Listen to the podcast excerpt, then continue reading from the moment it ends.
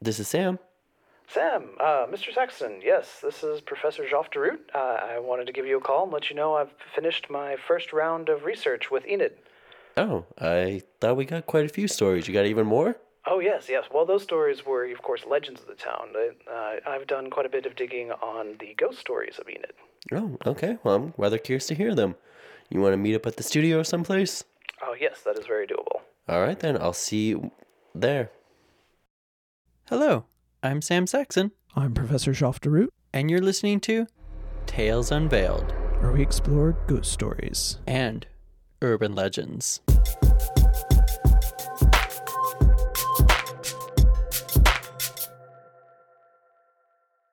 This episode of Tales Unveiled is sponsored by Okie Comics. For another unique exploration of Oklahoma stories in comic book form, check out okiecomics.com. That's O K I E comics.com.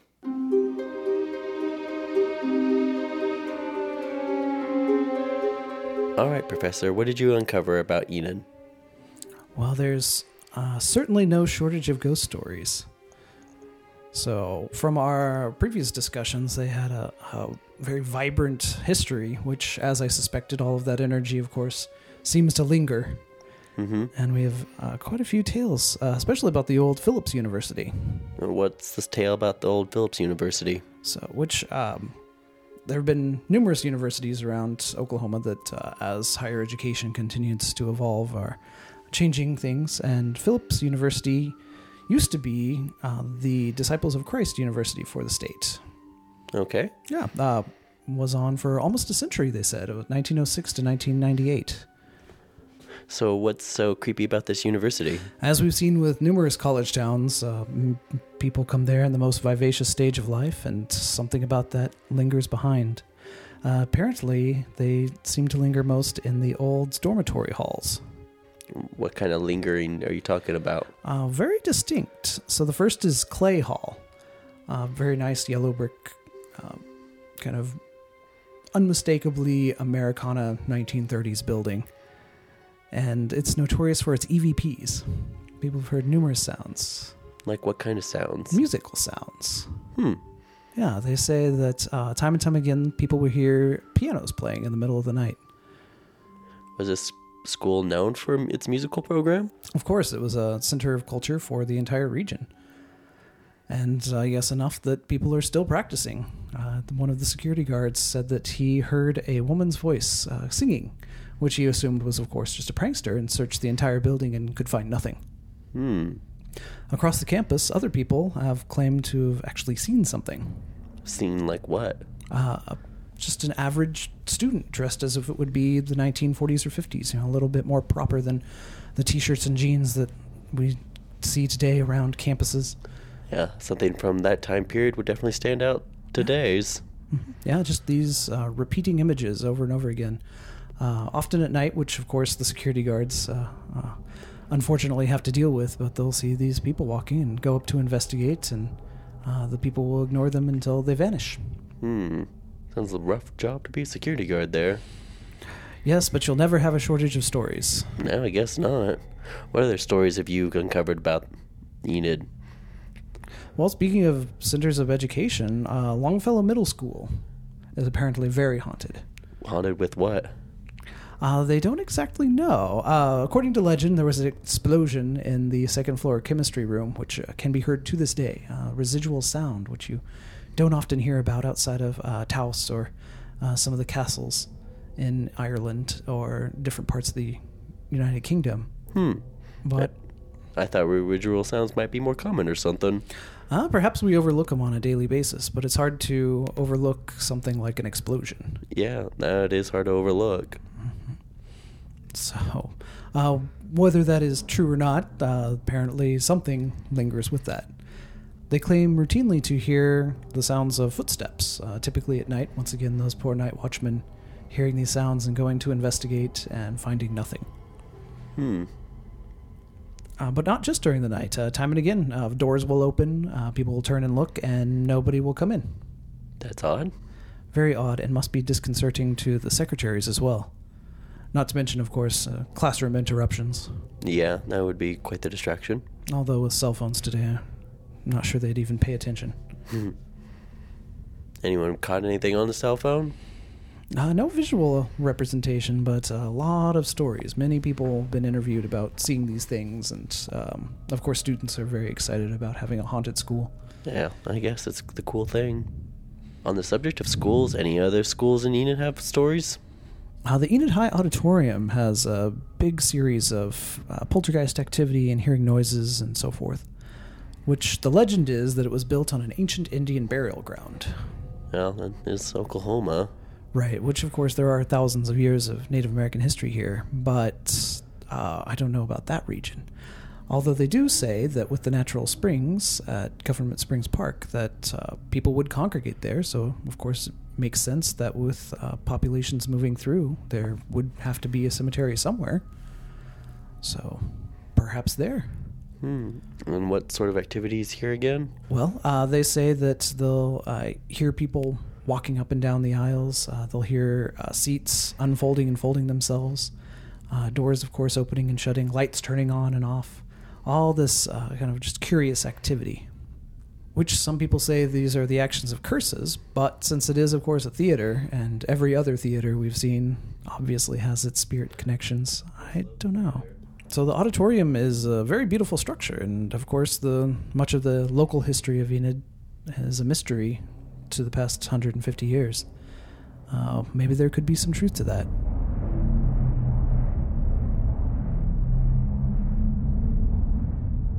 Getting to more recent history, uh, we do, of course, have the old Masonic Temple. What's there? So Enid, uh, like many places in Oklahoma, actually did very well through uh, the 1920s when uh, crop prices were low, but oil prices were high, and people were moving out of the agrarian areas into the towns themselves, and men's clubs like the Masonics uh, would surge. And so Enid has a, a very classy, uh, kind of almost porcelain building, multiple stories tall, standing out for its old Masonic temple. And what's this temple now? Is Ah. it still the temple? Uh, no, the Masons actually closed up there in 1946. Nobody's exactly sure why. Um, masonry had kind of died off toward the 20th century, but uh, it seemed rather abrupt. So some people have some suspicions. But whatever the story was, uh, the person who owned the building held on to it and refused to sell it for, for anything until long after he passed. Nonetheless, they said that uh, even with the bottom two floors being open for uh, different offices and, and sales, the upper floors from time to time would have the lights on in the middle of the night. Okay. Yeah, which of course you could say, well, maybe he's hiding something up there. Uh, but apparently, no, the, the police would actually be called and say, hey, the lights are on in here, go investigate. And, and police would find nothing. And apparently, something uh, was up there. And I guess that could be George. Who's George? Uh, the symphony orchestra's conductor recounted a story of actually seeing a, a gentleman. They called him George because that's what it said on his name tag. Oh, well, that's pretty obvious. Yeah, uh, a very useful ghost in that information, at least. Um, the story goes that Doug Newell, uh, their conductor, uh, was working late in the building, and as he was leaving, saw a man coming down the stairs. Uh, vividly enough, he could describe him. He was a short man, gray hair, uh, wearing blue coveralls with George inscribed as uh, um, uh, embroidery on the pocket. Uh, he even had a, a partially chewed cigar in his mouth. Okay. Yeah, so which of course he'd never seen him before and reached out and said hello, and, and George ignored him, just went on down the stairs. And the conductor thought this was a little strange and decided to go see what else he could find out. Followed him down, and no one was there. The stairs were empty. So we figured he may have gone out and went and tested all the doors, and they were all locked from the inside. Nowhere to go? Nowhere to go. Which apparently is George's story. Uh, according to Enid legend, this George was the elevator repairman who, uh, there in the 1940s, slipped and fell down the elevator shaft and is now remaining in the building. They say that to this day the elevator constantly breaks down, so perhaps that's why George is still there, still trying to keep it running. Next time I'm there, I think I will take the stairs. Could use the steps anyway. Indeed.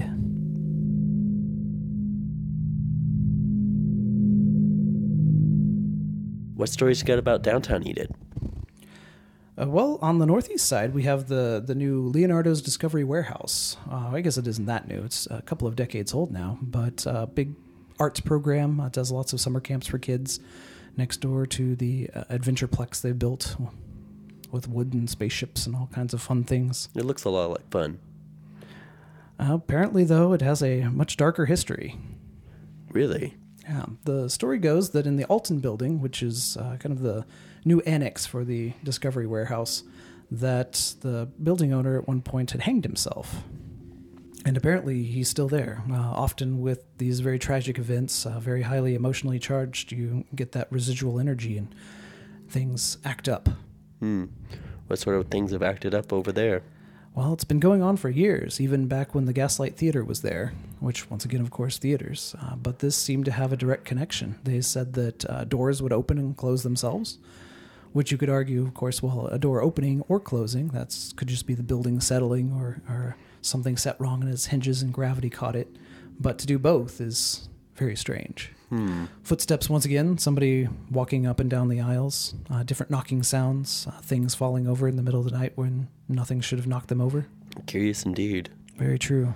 And of course, it's still apparently going on. Uh, they say there at the Discovery Warehouse, from time to time, um, things will be scattered around or something will fall over well, just out of the corner of your eye. Hmm. Perhaps time to burn some sage. Of course, outside of the paranormal investigation, they do have a ghost sign out front. What's a ghost sign? Well, like many of the buildings around here, uh, such as those in Bricktown, uh, they would be constructed out of brick as a cheap and durable material. And rather than you know buying a new billboard, you just paint directly onto the f- brick face of the building. And so, in big letters, Mr. Alton painted Alton. Since brick is very porous, uh, the paint will bleed through, and then even through the years of it uh, being arguably power washed off, uh, that paint will bleed back. And so you get a ghost sign, this reappearance of what was once there. Oh, that's cool. Yeah, it's a good good representation of the of kind of physical things we can leave behind, as well as Yeah, now you mention that, I, I, I've seen several of those in Guthrie and Bricktown. for sure, which it's just science. Hmm, yeah, exactly. But it just sounds kind of creepy with the name Ghost Sign. I'm just thinking you're going to tell me something else. Like, oh, no, no. Like, okay, yeah, I know about those. Yeah. Yeah. Well, of course, there is the ghost light. The Ghost Light. What's the Ghost Light? Well, a few miles outside of town, over in Imo, uh, the cemetery there for uh, uh, pretty much ghost town at this point uh, is famous for its ghost light, much like the that out in extreme northeastern Oklahoma. And what's the. Does this Ghost Light do? Does it do the same thing? Very much, yeah. You see it from a distance, and as you approach, it disappears. Does this one have any stories of, like, actually, like, flying into people's cars, like the Spook Light does? No, it seems to hang specifically over the graves themselves. Yeah. And have people have tried to, like, catch this or anything? Or is it, like, maybe, like, an actual light or something? Well, there has been a lot of video evidence recently, which uh, there have been several different paranormal investigation teams uh, arguing on both sides of the controversy. Uh, some groups say that there's a clear explanation for it from the uh, street light that stands just on the other side of the road, which you know catches some of the reflective surfaces of the graves, and you can see this light. And then, of course, as you approach, it vanishes. Yeah, I'd see that. Uh, but the others talk about earlier examples uh, or times when the light's been out that it's still been appearing. Uh, one fellow was talking about uh, uh, feeling a great deal of insult that being told it was just the street light when his grandfather had told him the story that it was going on in the 1930s before a street light was even installed. Well, that does certainly add a different counterpoint to that. Uh, it is a it is definitely a controversy, so we'll have to do further investigation to see what we might find. Maybe we can smash that light out sometime. Maybe during a blackout sometime we can do an investigation.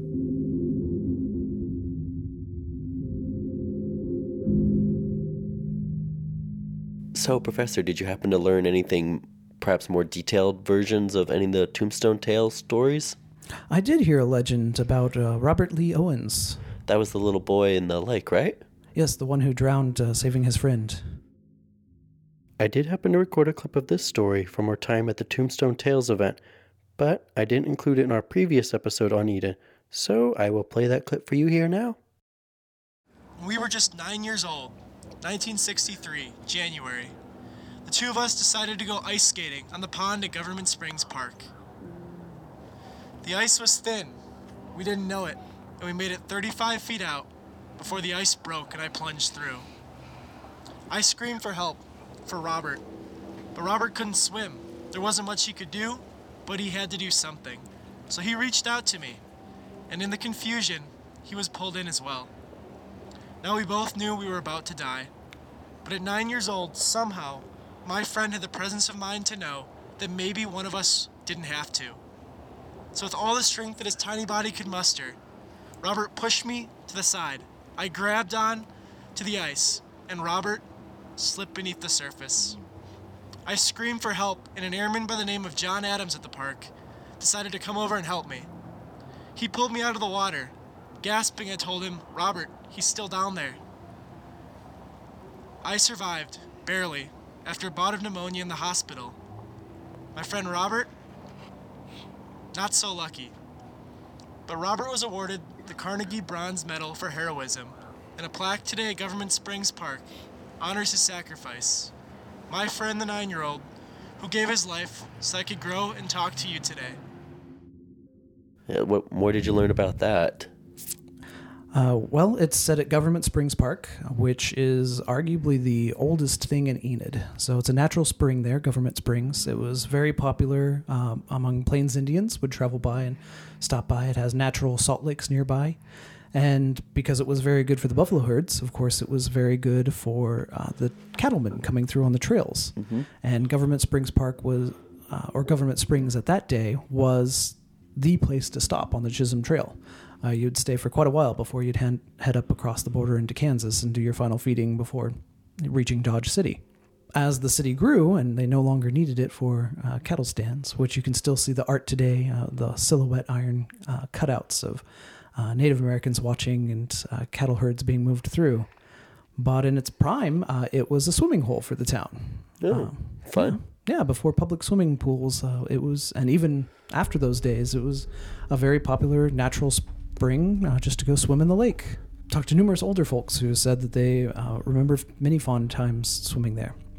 Uh, but of course, 1963 changed all of that. Uh, Robert Lee, Owens and his good friends, uh, they were out uh, ice skating and wasn't quite as frozen as would have been good, and, and one fell through and he couldn't swim. Which how could you swim in water that cold anyway? Um, very selflessly, young Robert Owens went out, uh, dove into the water, and pulled his friend out, pushing him above while he kicked with his feet, trying to stay on. Eventually, their cries for help were heard, and an older gentleman came by and rescued them, and, and at least pulled the one out who was already on there. The uh, other boy, Robert Owens, who had not been in the ice water to begin with, chose to go in. I didn't come out. It wasn't until much later that they were able to recover his body. And the legend there is that uh, he's still protecting the pond. Uh, they, they, of course, closed it down for swimming uh, even by that time. Of course, today it's clearly posted no swimming, uh, don't really even approach the water, don't climb on the rocks near the spring, uh, all, all these safety features. But they say that uh, young Owens is there uh, who will push anyone who uh, ventures into the water. To like protect him or something? Yeah, they say that it, uh, he, you can still feel his uh, hands upon you, uh, driving you toward the shore. So supposedly, uh, teenagers will go out there from time to time to see if they can feel a ghost and dive in. And of course, the police like to keep an eye on the place to keep it safe. But reportedly, he'll uh, push your shoulders and, and drive you out of the lake. I still need to do a little bit of digging to see whether this is a residual, something just kind of emotionally imprinted, or perhaps maybe his entity is there still looking over the lake.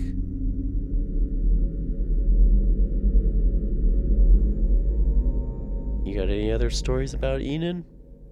Oh, numerous. I've got a lead on a potential cult that had moved in and scared several farmers nearby. That sounds like a story. Yes, but you'll never know what you're going to find once you start talking to old timers. Uh, there's always another legend. Uh, uh, this fellow said that uh, the old uh, electrical box out there, of course, you know, one of the larger buildings from uh, the olden days of um, different electric grid that we have now, that um, he had been out there farming and uh, they were about to finish up a field and his coworker just shut off the tractor and started packing up. And he said hey you know we, we've only got a you know, half hour more work. We could get this done. And he said no it's sundown. I'm out so he said well why and he said well because of the cultists so the man related his story that a few years beforehand uh, there had been a, a group of uh, people living in rvs just moved in and rented a house together and uh, they had been discovered in one of those electrical boxes surrounded uh, surrounding a circle of candles, all wearing black robes. um, which he at first had just seen a light. And so he came to investigate and see what might be going on. You know, it's people are always curious about what things change. And he saw that his curiosity went too far. He he'd stumbled upon something he didn't want to see, and, and so he took off and reportedly never was out in the field after sundown again. Wonder what he saw then. Something strange, which we'll just have to keep digging to find the truth.